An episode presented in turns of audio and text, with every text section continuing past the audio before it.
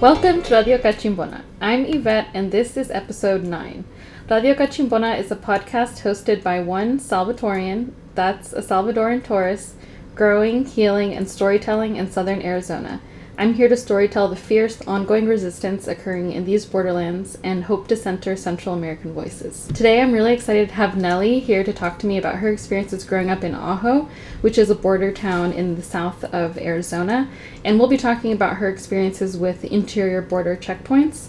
This is something that I mentioned on the Instagram that I might do an episode about because folks who didn't grow up in near the border might not know that there are these interior checkpoints where Border Patrol tries to quote unquote figure out who is documented and who is not as supposedly part of security.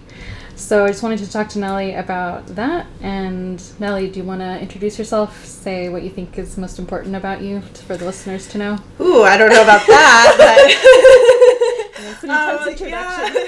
Hi, I'm Nellie Jo David. Um, I'm from Ajo, Arizona, like she stated, and I've been involved in this border rights movement. Um, I guess you could say since I was born, since I'm from a border town, and our existence is kind of a resistance in a way. Yeah. But yeah, so I grew up in the 90s during prevention through deterrence, and Can you explain what prevention through deterrence is? Prevention through deterrence, I didn't know what it was when it was happening. Yeah. All I knew at the time was that there was a lot of people dying all around us in the desert. And also, people were needing water all the time, and that happened in the 90s. Mm-hmm. And I was very, very much normalized to it. All of us were.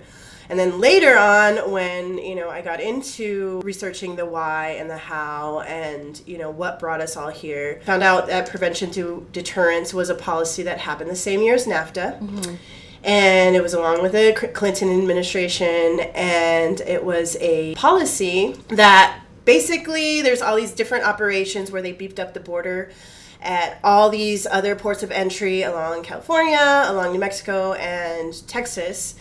And they intentionally left a place open on our area, in our area, desert borderlands, traditionally Tohono O'odham, Hia-Ced O'odham land. And so they had this whole policy to funnel migrants through the area, knowing full well that there's um, not very much water and it's very deadly, and that this might be a deterrence for people coming through. And so it's kind of written that they know people die, and so they want to use that happenstance as a policy to stop people from coming. Um, and then, but as we all know, it it doesn't stop people from coming. So it's basically a policy of intentional death through means of you know having Militarization. this yeah militarization, border war. So. It started in 1994, and then the checkpoints, the towers, the increased agents, they're all a part of this strategy to make it as difficult as possible for immigrants coming through.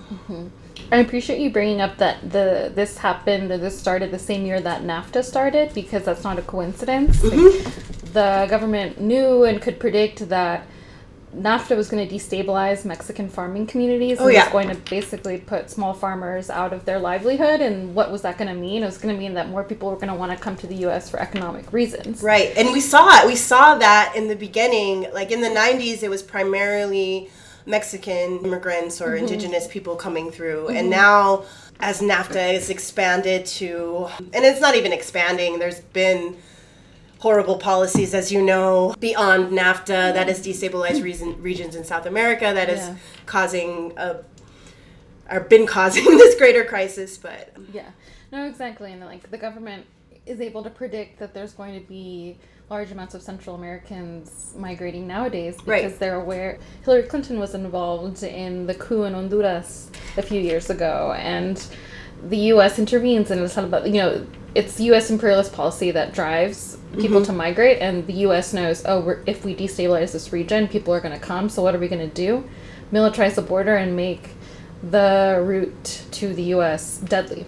Yeah, and and that makes a profit for how many companies that are making big bucks from militarizing the border. And not only that, Hillary Clinton is very much involved in Corrections Corporation of America and expanding the prison industrial complex. So yeah, there's definitely a prop profit motive that these we've seen throughout this time. So yeah, prevention through deterrence kind of goes into all of that and I've been talking to a lot of people that come through because of the destabilization. Like they, they tell real stories Yeah. about their lived experience from the destabilization, and then they also talk about the checkpoints and the towers and trying to avoid them and so they have to go into deadlier areas and areas where water is scarcer mm-hmm. and so it definitely you you hear when you talk to people and i'm sure you talk to people all the time about this like you hear how the policies affect people and their lives and they really are deadly and they really are intentional. And that's i think uh, the biggest message that i want people like the most important thing that i want people to know about these things is that you know no it's not just they're choosing to come through and have this harrowing journey. It's actually a policy and it was made to be like this. Yeah, because it's a forced choice because people are forced to migrate. So it's, you know, people are going to make the journey regardless of how dangerous it is because what awaits them at home is certainly going to be dangerous and will maybe certainly lead to their death. But with migrating, it's like, well, at least you have a chance of Yeah. making it across. Yeah, a lot of the people that I talk to do not want to leave home. They do not want to leave their families. They talk. They. I don't want to generalize, but I've heard so many stories from people that they talk about they. All their families lived in the same neighborhood, and mm-hmm. they had this whole relationship with grandma and Thea and everybody all in one block, and they didn't want to leave that. They didn't mm-hmm. want to leave it, but circumstances forced them to leave Yeah. and made it so it wasn't livable. So yeah, it's it's not a choice really. Um, it's a forced choice, like you said. Yeah. And I think we've seen that through the changes in migration patterns because in the 90s it was a lot of Mexican single men who are coming here to work and they would, or earlier on especially, they would come to work and then go back home. And now it's like the people that are coming are Central American families who just want to be able to live and Right. be able to see the next day. Yeah, yeah.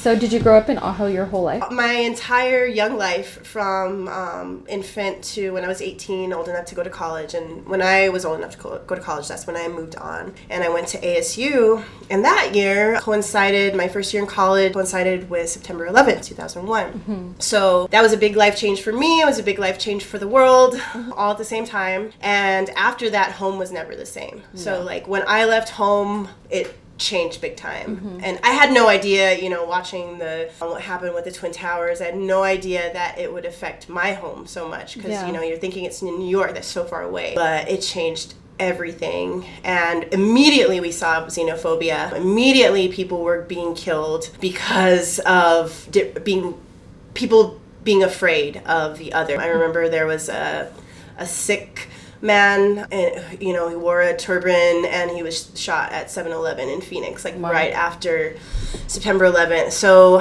i remember that being the start of it and then the news really getting partisan and Arpaio, I mentioned to you before the interview, had a big start in it. And so I was trying to raise awareness on militarization while Arpaio was doing the raids in the city. And at that time, I think the city and border communities were not really communicating well mm-hmm. because the discussions weren't happening. Mm-hmm. Like it was just, I think there was just too much xenophobia going on for border communities to really have a voice at that time. And so, um, in the early days, especially back in 2007 era, when the checkpoints started to appear, there wasn't really there wasn't really a large crying out asking for them to stop. Mm-hmm. And Arivaca, the Arivaca community was one of the first communities that I s- you know saw take collective action. And mm-hmm. they inspired our communities mm-hmm. Ajo to start doing things at least to you know gain the momentum needed to to do something about it. Because people have been upset for a long time and mm-hmm. people have been vocal about these issues but it's it's been difficult in the atmosphere because we have our own family members and friends at time times being being bigoted and that's just kind of goes along with being in a small town community. You know people that you, we grow up with people and we never have discussions about immigration. Mm-hmm. And then we grow up and all these things happen and later we're just like oh you know we're not so close friends because you believe that somebody deserves to die in the desert and i don't and that is big a big rift mm-hmm. in where we see things So I want I've been wondering about that because I know that Arivaca had you know with people helping people has a really strong pro migrant stance, and then there's also Tim Foley living in Arivaca, and border vigilantes, and there's and there's like people who have put up a sign near the border patrol checkpoint that says, "We are Arivaca residents in support of this checkpoint." And so, how, what is living in such a small town with people who really like fundamentally disagree with you on that? You see them a lot, right? You right. can't avoid them. so. Yeah, and and that's what I think my biggest struggle is. You know, we have Olson's Marketplace. That's our you know grocery store. And my fear is that I'm just gonna cuss somebody out at Olson's because I'm just I know they might have been against Scott Warren giving out water, and I just can't believe that that I know people that you know people that ha- I grew up with that may have, may have been my bosses or may have been people I've known my whole life that they're really adamantly standing against leaving water. And personally that enrages me. Yeah. and I've gotten into more than a few arguments with people in my hometown. And I've, I'm not gonna lie I've, I have some enemies I have some people that really really don't like me and I'm Yeah. sure I'm sure Ira- has the same thing going on because we have that we have people more Ajo, Ajo specific Ajo's pretty religious oh, Okay. the way where I grew up, you couldn't really, or it was kind of looked down on if you didn't have a religion.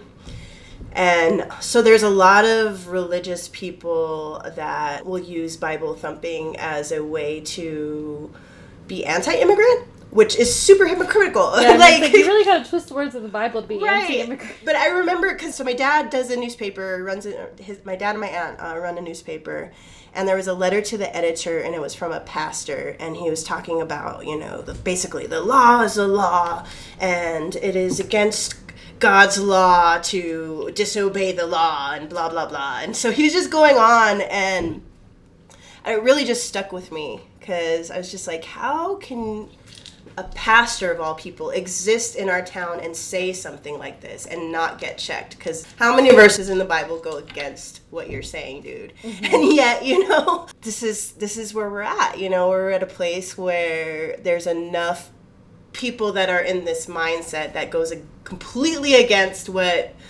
jesus taught and yet and they're just for a minute it felt like they were winning out and maybe they did because it i don't know i go back and forth on this. I did my whole higher education journey and i did it because i wanted to stop the militarization of Ajo. Mm-hmm. Kind of taking after Arivaca we wanted to stop the checkpoints stop border patrol intrusion. But before i even graduated from school they had already set up their housing in the middle of Ajo. And they had already put this brand new station in Why. So you know my my struggle in all this is trying not to feel that complete loss and mm-hmm. defeat where it, it does feel like they took over already. Mm-hmm. And it does kind of feel like those Tim Foley guys minutemen people dominate especially because they are in they're palling around with law enforcement and they're the ones with the guns and they're the ones that really dictate the rules of our community. And because we are an unincorporated community um, it's a former mining town we don't we're not used to having a voice. We're used to just pima county just telling us how how the ropes are are going. And so You're incorporated or unincorporated. unincorporated? Yeah, so it was a company town until the 80s, until yeah, there's strikes and the mine closed down. And that's another thing, that's another big thing that's been in, impacted by prevention through deterrence and all of the xenophobia is the economics of our town.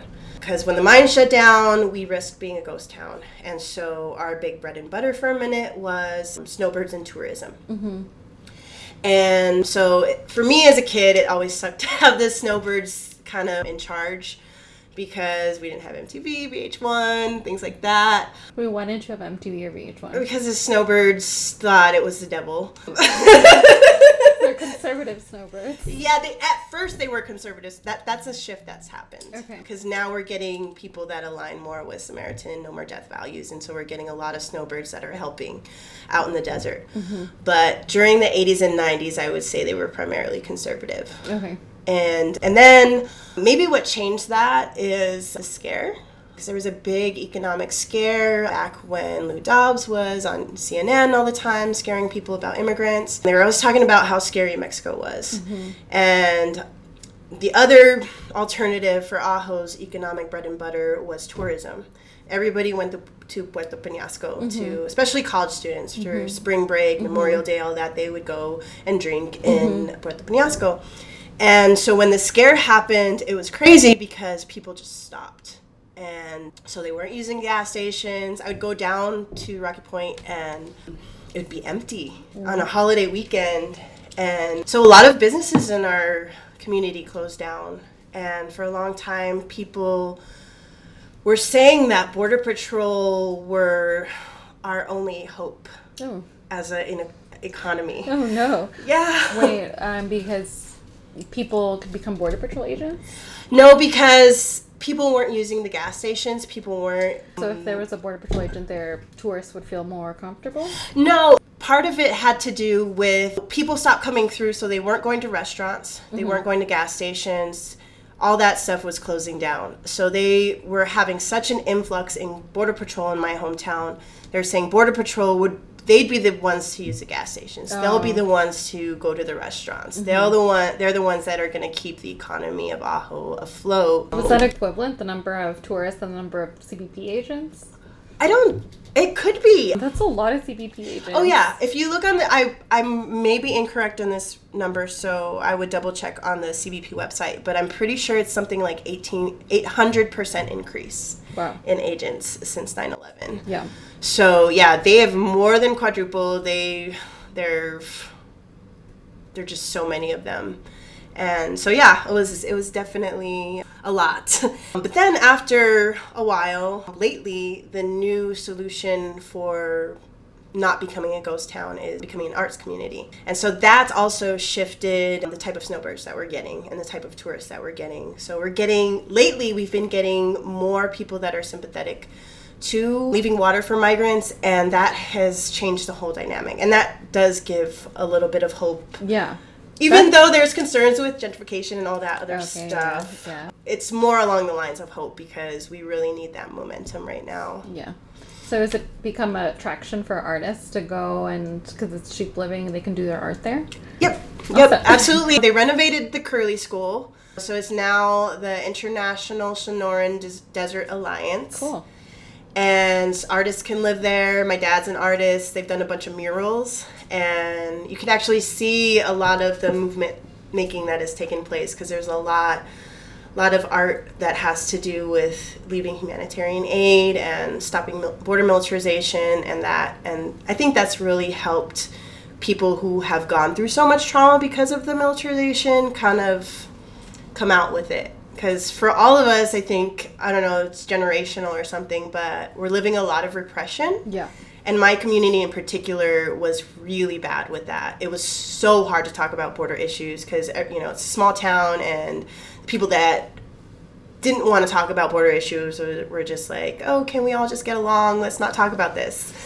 You can't avoid it. You We're literally cannot. living on the border. right, right. But people people have been like that, especially because like Ajo has all these past issues with racism. Like Right. it used to be a segregated community, and whenever the brown folks would get together and try to talk about it, others would be like, "Oh." Let's not talk about that. We're trying to get all, get along now. You know, Yeah. it's another time. Let's, you know, Let's and be polite. yeah let's be polite but honestly looking look around us look at the times we're living it's not yeah it is another time but it's not any better you mm-hmm. know as, as far as racially goes yeah it's not segregated on the same terms mexican and native kids don't have to swim in the swimming pool the same day and it's not drained for the white kid that doesn't happen anymore but there's still you know lots of other ways that people are singled out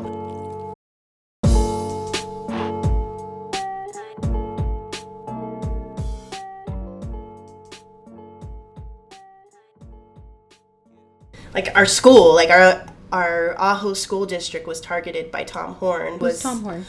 Tom Horne was the superintendent of public instruction for Arizona 2010. I'm not sure how long he was interned, but 2010, the year of SB 1070, the year of ethnic studies being targeted here in Tucson, that's when he was targeting our elementary school, high school for not properly policing immigrant kids. Wow. Yep. So he was he wanted border patrol and ICE in schools to try and figure out who was undocumented. I don't know if he was exactly calling for that. What happened is KTAR and other conserv- conservative based news was going to the border and they were filming the Lukeville buses. Because by law, Arizona mandates that in small communities, you have to bus kids over to the bigger schools. And so they were getting footage of that and showing kids from Sonoita crossing the border to get on the Lukeville bus Oh, okay. and come to Ajo. But what they didn't cover is that a lot of the kids from Sonoita are we go back for generations. Mm-hmm. Our families are all related. Mm-hmm. So they have a lot of them do have their papers. A lot of them and and it shouldn't even matter, you know, cuz school schools aren't places where immigration is enforced. Mm-hmm, but shouldn't be. It, it shouldn't be and, and there's case law that goes against it. But our small town school didn't have lawyers. We didn't have people equipped to fight it. So they just paid it paid the fine and suffered the consequences. And who suffered? The kids, mm-hmm. because we're already a poor school. Mm-hmm. You know, I, mm-hmm. when back in the day when I went, you know, in the '90s, we were still using books from the '70s because Wow. we couldn't afford modern stuff. So it was just like I. For me, it puts so much context on it because here they're spending millions and millions of dollars on Border Patrol housing, mm-hmm. and they're getting these heavy artillery vehicles, Black Op helicopters everywhere, and goodness knows how much they're spending on the checkpoints and everything else. And here our schools are barely getting enough to survive. Kids are such a low priority, and then we get fined by the superintendent of public instruction for not properly policing the students' immigration status.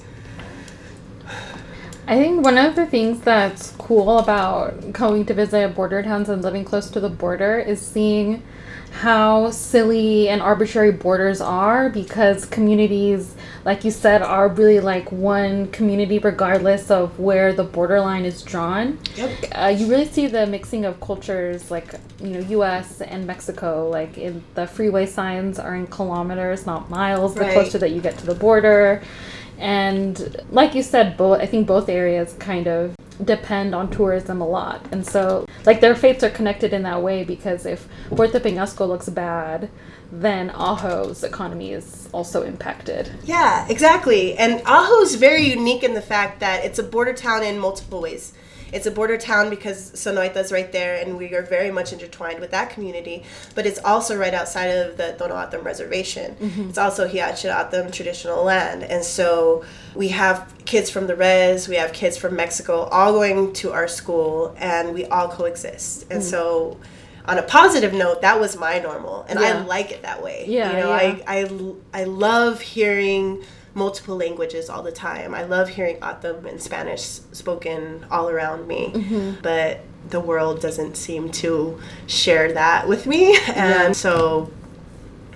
But that's basically why why I do what I do for the love of my community, and because I do know that Sonoita is gets its name from Shonoitag. It's an O'odham word, and so there's a lot of O'odham that are there. We're all related. It's interesting because the more I read about it and find out, friends that I always thought that were Mexican, they have O'odham ancestry, mm. and so we're just we're all related, and mm-hmm. it's and it's such bull that these outside forces that aren't even from here are the ones telling us, oh, you know, you're not from here go Right. on, you know, and it's it's not it's not the case. Yeah.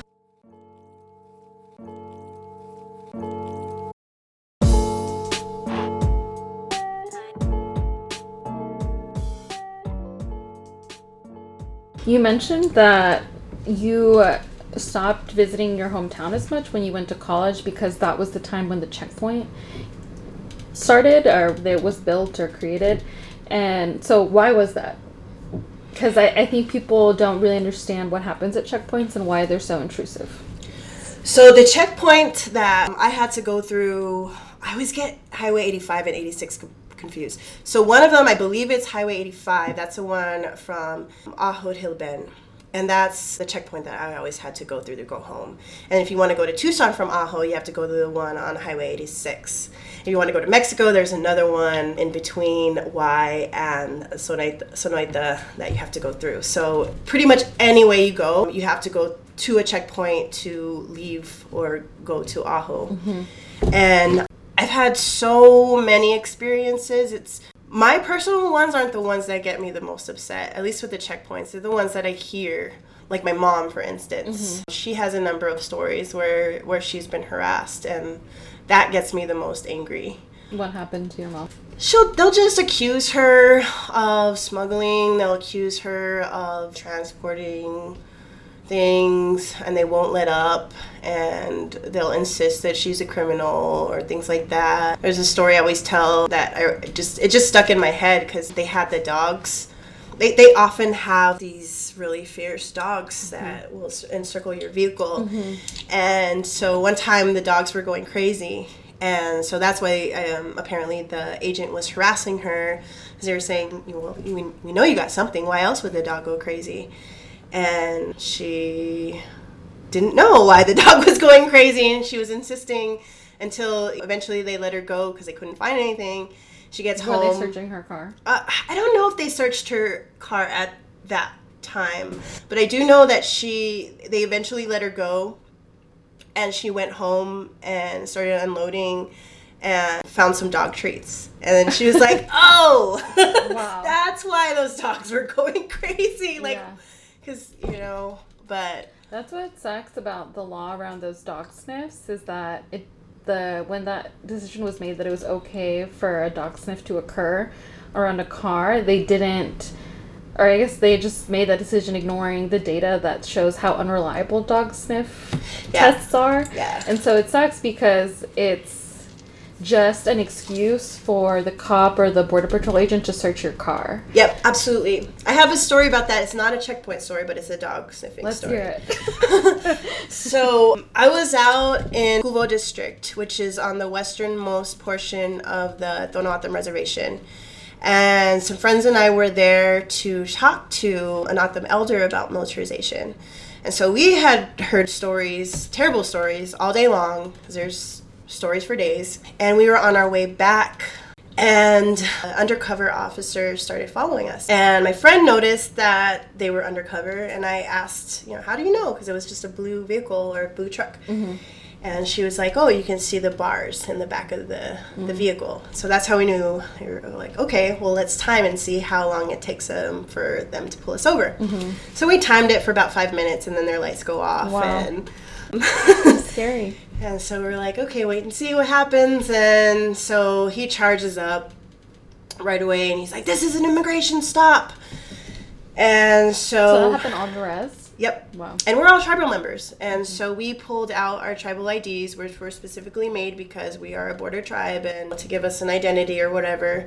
So we gave him the our cards, and he continued to harass us and accuse us of smuggling.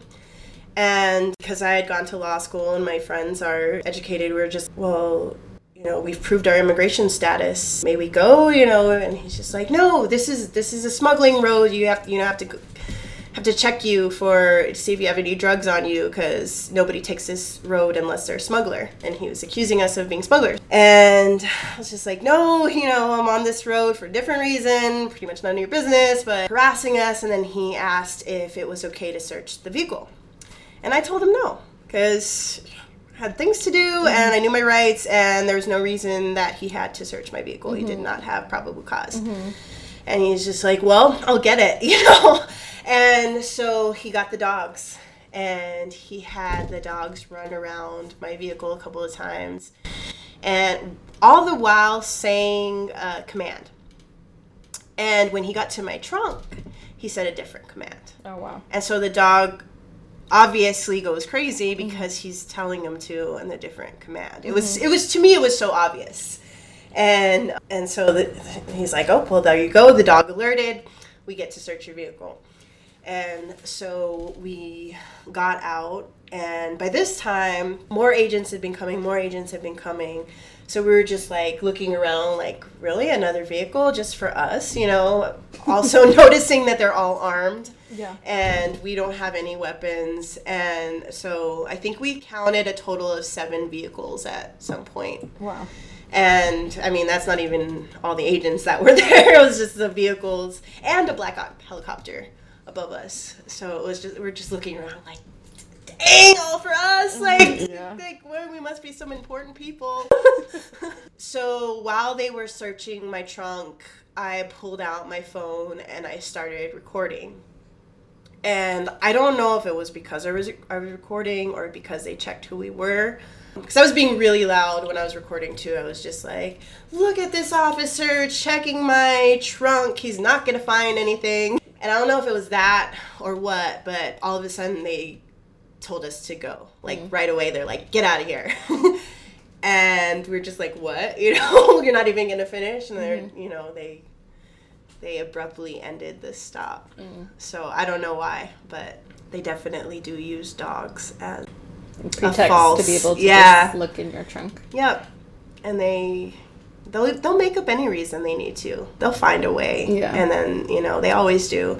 Says that there's, you know, this 100 mile zone where we have less constitutional rights. Mm-hmm. Be- and, and it's true. If you look up case law, they give them so much more discretion to do whatever they want because they can rationalize that we're in this this drug war and uh, we're in like basically the whole res and Ajo is in a smuggling zone Mm-hmm. so that's basically what they use all the time to, Yeah. to Yeah. Mm-hmm. say that they can stop us at will The case law says that the Fourth Amendment doesn't exist at the border because of how of the national security concerns.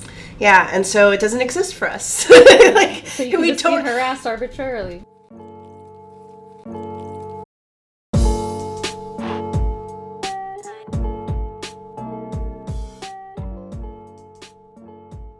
It's funny because we have this bombing range right next to Ajo, and it's close to Hickiwan district in the res. And I don't know, people from our town are very normalized to it. They might even be reminiscent of it, like they like it because it's been around so long. Wow. And so some people will talk about the bombing range, and when people complain about the sonic, booms and everything, they'll say, "Oh, you know, it's the sound of freedom. It's the sound of freedom." And like, it, really dark. it always puts me in rage because I'm just like, okay, so not only are we not fighting wars for freedom, but what freedom? What freedom are you talking about? Like Yeah. we we have checkpoint right next to the bombing range. Mm-hmm. We get stopped and searched all the time. We have to go to the checkpoint to go home. Like, you know, there's people dying all around us because of prevention through deterrence, and then people facing jail time, possible jail time for leaving water. I have friends that have ended up on a smuggling list because they gave a hitchhiker a ride. Mm-hmm. You know, so it's just like, what freedom are you talking? There's just so many ways to critique that. Yeah, it's like the, the two sides of Ajo, I guess. Yeah. Some of it I can even I don't want to see the other side. But I'll I'll give it this, okay? I grew up at the time when the mine closed down. And so I always heard stories of the before of like when the economy was booming, when the mine was everybody's bre- bread and butter. And so like for me, as a kid, I always thought of that time awesome. Mm-hmm. And now I hear stories about how everybody had to go to the hospital while this they blew up stacks from the smelter and you know cancer and all these things. And so my whole view changed, you know, from from that. And so I can kind of see how people get used to old timey things and then they don't want it to change. But then also we need to learn and evolve because this isn't this is definitely not on par with anything that's good. and it's you know a lot of people don't even know about the bombing range from Ajo.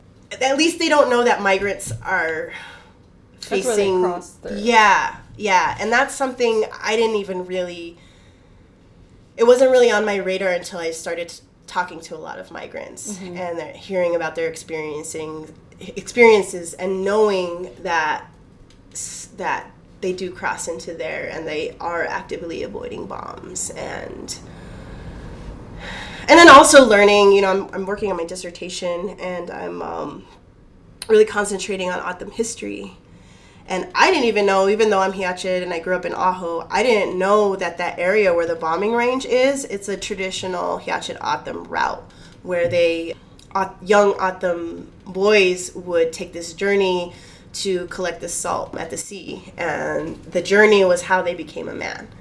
Oh, and wow. so it was a very spiritual journey, very physical mm-hmm. uh, journey, very land intensive you had to kind of know your way through the songs and the shapes of the mountains and things like that. And those runs still do take place, but they're so much harder. Yeah, well, they sound dangerous now.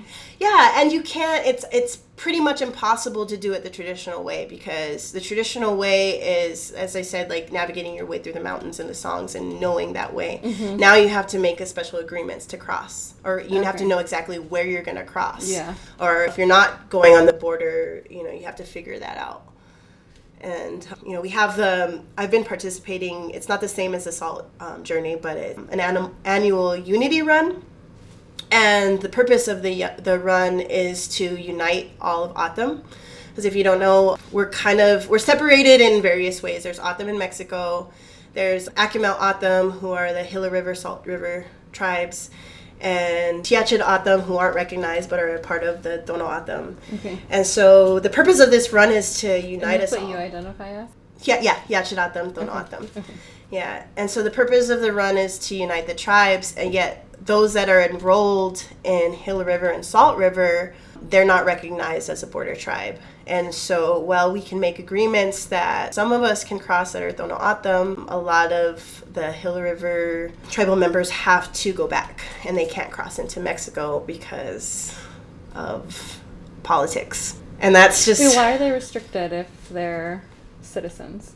Well, for the run, there's special negotiations that take place to not cross at the traditional point of entry because we're crossing running and we can't stop. Mm-hmm. And so, for that in particular, we haven't been able to negotiate the okay. the proper agreements. And they can, they but they can go across south if they want to use a formal um, point of entry. But it's just you know for a cultural and spiritual yeah. thing, yeah, there's yeah, there's so many difficulties. But vice versa, the in Mexico definitely have a huge problem coming up north and that's something I'm learning a lot more about as I as I meet people and talk to people that are are New Mexico. So the O'odham, the O'odham Nation was cut in half by yes. the U.S. Mexico border. Yep. And what? How did relationships continue after that?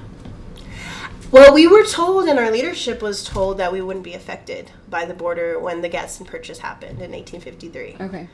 And so, like back then, our leaders were promised that you know it's all it's the same. And you know, there's this whole treaty that took place between you know the landowners. O'odham weren't really included in that because mm-hmm. they weren't really thought of as people. You kind of already spoke to this about how living in Ajo, you're related to people who live in Sonoita, mm-hmm. and you're all family.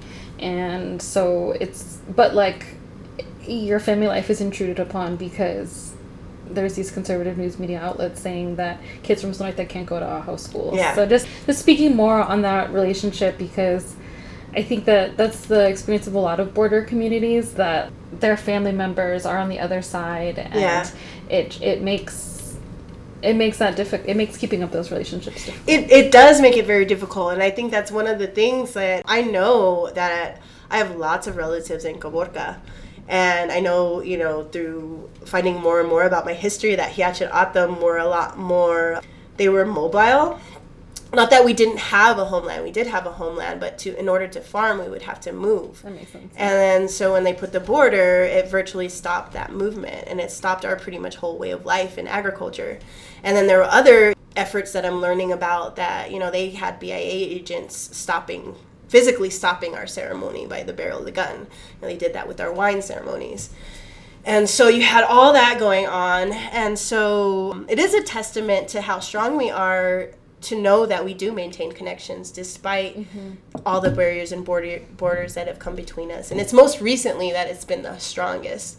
But what I'm realizing the more I look into history, there's so many. Like Akimel O'odham land and Tohono O'odham land used to all be together. And now there's bombing range, now there's towns in the middle, now there's all this in between us. Mm-hmm. And so it does create problems and it does make connecting with our families that much more difficult. I don't know my family in Caborca. Mm-hmm. I would love to know them, and that's one of my goals. You know, I want to go to Mexico and learn, get to know my family over there. Mm-hmm. But as far as it is now, we're close on the north side, and that's you know our immediate family and my tias and my cousins and all that. That's as far as we go. But it, it makes it does make things really hard. But that's kind of where a lot of our end goals are, at least in in doing this moment movement, is there's so much work to be done in reconnecting mm-hmm. ourselves mm-hmm. as O'odham, because we have so many issues on every side of our landscape. Mm-hmm. And it's all connected too because our you know our Akimel O'odham relatives they just experienced a, a big loss of um, South Mountain. They blew up this mountain in order to make a way for a freeway and this is a very sacred mountain and so it's a big deal a part of that is why did they make the or expand the freeway for Canamex? It's this huge corridor. And Canamex is the reason that they want to militarize the border because they want to protect their pr- precious goods and cargo uh, from going through. So we need to connect with Akimel O'odham to connect militarization to that. O'odham in Mexico there's so many things. Medical issues they don't have access to medical care like we do on the north even though bia agencies and medical care is abysmal in a lot of places but that's another whole nother thing But when you say BIA, is that Bureau? bureau of indian affairs Okay, okay. Yeah. Because BIA is also the Board of Immigration Appeals, so I that which is what I'm used to hearing. So okay. now yeah I I, know I, I forget that acronym yeah it gets Yeah. crazy No, no, I get it. Okay. Yeah, but yeah, uh, out there in Mexico, they also there's also lots of issues with waste. I there was a battle um, way back where the U.S. was trying to put like nuclear waste on O'odham land in Mexico. Um, so there's that.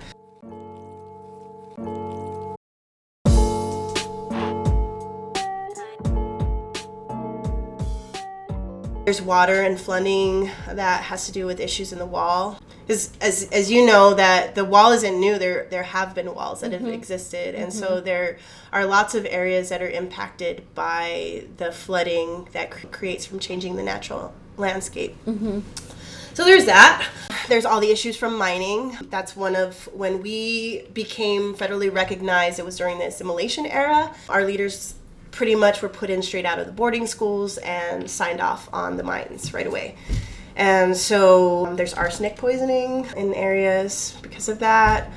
And then, as I mentioned, in Hickiwan district, there's the bombing range that's right there. And what from what I've heard, they violate agreements constantly.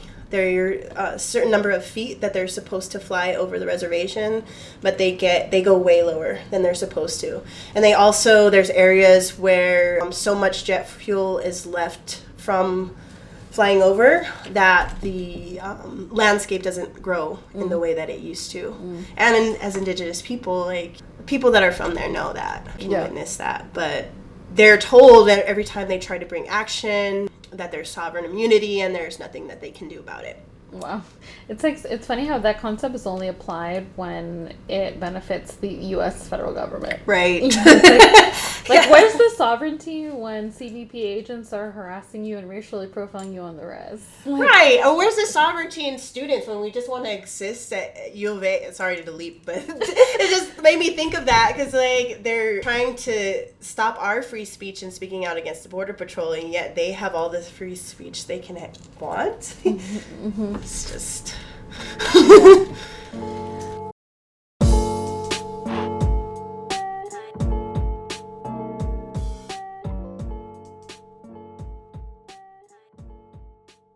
So, is there anything else that you wanted to talk about? I think I've kind of asked you most of the things I wanted to ask you, but I don't know if there's anything else that you wanted to. I know about. there's gonna be so many things that after we end the conversation, I'm gonna be like, I forgot about this because that's what I always do.